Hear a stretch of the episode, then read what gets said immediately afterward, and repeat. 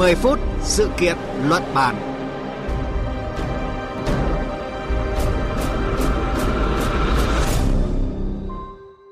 Thưa quý vị và các bạn, từ giữa năm 2022, Indonesia bắt đầu xây dựng thủ đô mới là Nusantara. Thủ đô mới nằm cách Jakarta 2.000 km về phía đông bắc, được thiết kế là một thành phố xanh, trong đó rừng chiếm tới 65% diện tích.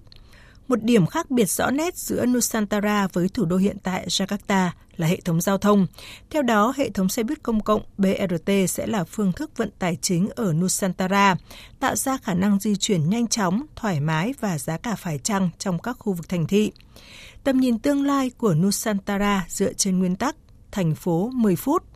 Vậy thành phố 10 phút là gì và Indonesia sẽ hiện thực hóa tầm nhìn này như thế nào? Đây là nội dung của chương trình 10 phút sự kiện luận bàn hôm nay.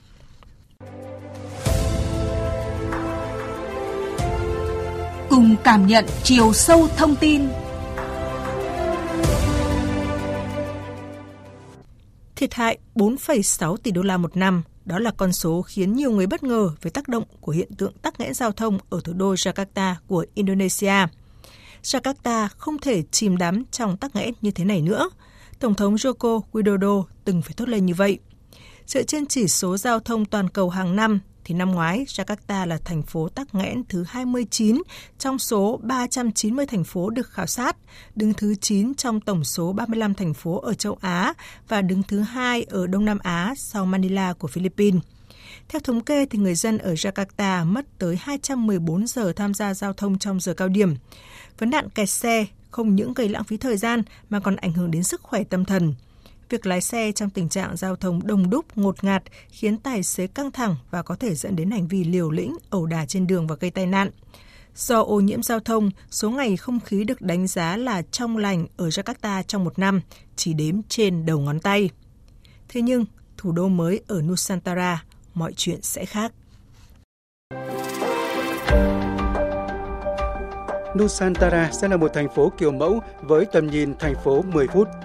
Thành phố 10 phút nghĩa là di chuyển từ địa điểm này đến địa điểm khác trong thành phố hết 10 phút, bao gồm việc tiếp cận với các địa điểm dịch vụ công cộng, phương tiện giao thông công cộng trong khoảng 10 phút đi bộ từ nơi người dân sinh sống.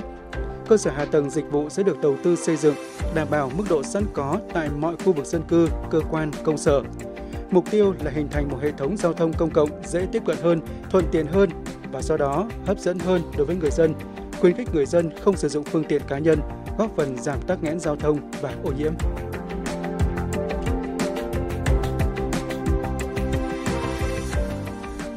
Mô hình về một thành phố 10 phút có lẽ là ước mơ với người dân ở nhiều thành phố lớn, không chỉ ở Đông Nam Á mà còn ở cả trên thế giới. Tuy nhiên thì từ ý tưởng tới triển khai thực tế luôn có khoảng cách lớn.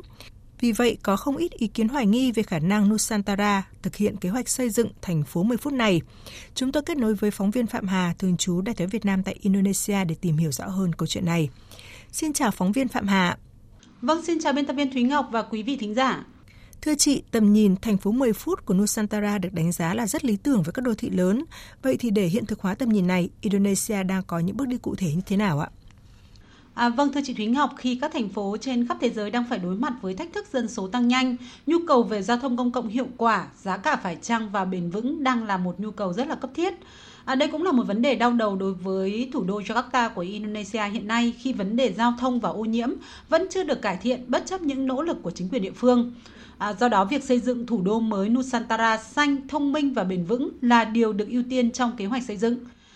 À, để hiện thực hóa mục tiêu này, trong tuần qua, chính quyền thành phố đã thông báo xe buýt và hệ thống xe buýt nhanh sẽ là phương tiện giao thông công cộng đầu tiên ở Nusantara vào năm tới. Và hệ thống BRT sẽ là phương thức vận tải công cộng chính ở Nusantara. À, BRT là một hệ thống vận tải công cộng mang lại khả năng di chuyển nhanh chóng, thoải mái và giá cả phải chăng trong các khu vực thành thị. Hệ điều hành, công nghệ, tuyến dịch vụ và vị trí điểm dừng xe buýt cũng sẽ được quy định dựa trên tính toán về nhu cầu vận tải và phạm vi vận chuyển. À, tất nhiên là khi dân số Nusantara ngày càng tăng, chính quyền thành phố cũng sẽ cân nhắc sang vận tải đường sắt và giao thông công cộng sẽ được cung cấp và phát triển phù hợp với sự gia tăng dân số.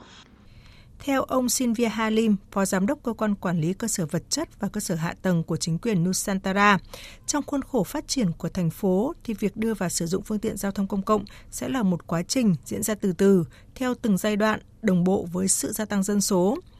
Nhưng yếu tố thuận lợi đó là việc phát triển mạng lưới giao thông công cộng ở thủ đô mới Nusantara được quy hoạch ngay từ đầu trong một cái không gian đô thị tổng thể. Thưa chị Phạm Hà, bên cạnh các yếu tố thuận lợi thì Nusantara có dự trù những cái khó khăn, thách thức khi mà hướng tới thành phố 10 phút hay không thưa chị?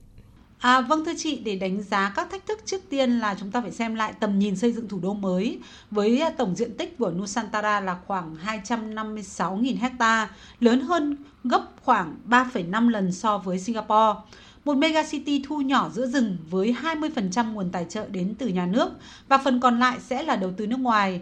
Với một quy mô thành phố tham vọng như vậy thì à, không chỉ lớn về chi phí và quy mô mà còn liên quan đến các vấn đề chính trị, kinh tế và đầu tư.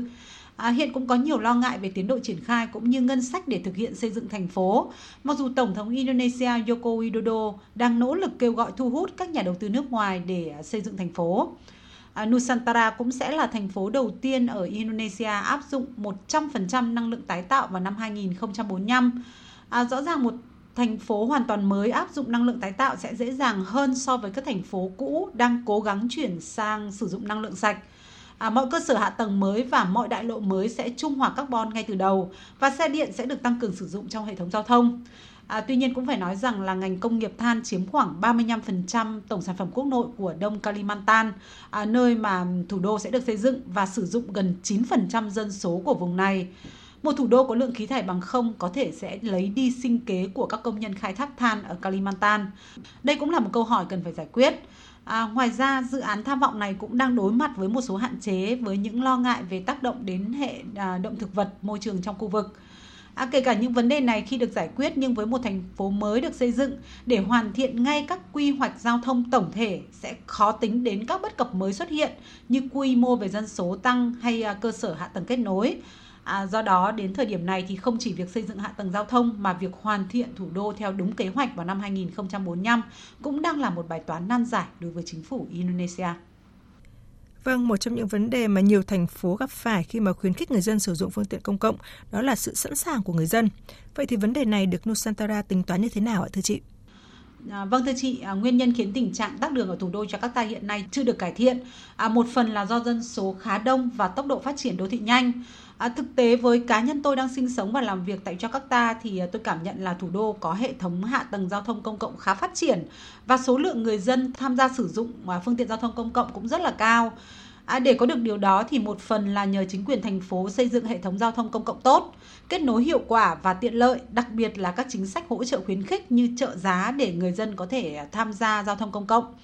À, đây cũng sẽ là những kinh nghiệm đáng học hỏi để có thể phát triển tại thủ đô mới Nusantara như việc xây dựng hệ tầng giao thông thuận lợi, chính phủ trợ giá hay việc kết nối các phương tiện thuận tiện cho người dân à, sẽ khó ai có thể từ chối.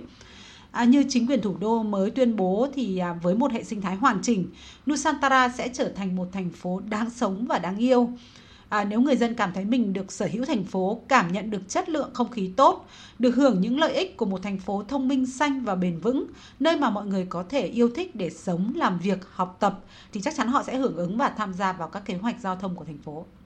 Cảm ơn phóng viên Phạm Hà đã chia sẻ với chúng tôi những thông tin vừa rồi. Thưa quý vị và các bạn, với tầm nhìn hướng tới tương lai và cam kết phát triển giao thông công cộng bền vững hiệu quả, Nusantara được kỳ vọng sẽ là một thành phố kiểu mẫu.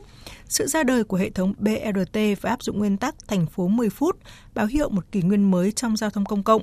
Một kỷ nguyên không chỉ đáp ứng nhu cầu của dân số ngày càng tăng mà còn góp phần tạo ra một tương lai xanh và bền vững hơn. Chương trình 10 phút sự kiện luận bàn hôm nay xin kết thúc tại đây. Cảm ơn quý vị và các bạn đã quan tâm theo dõi.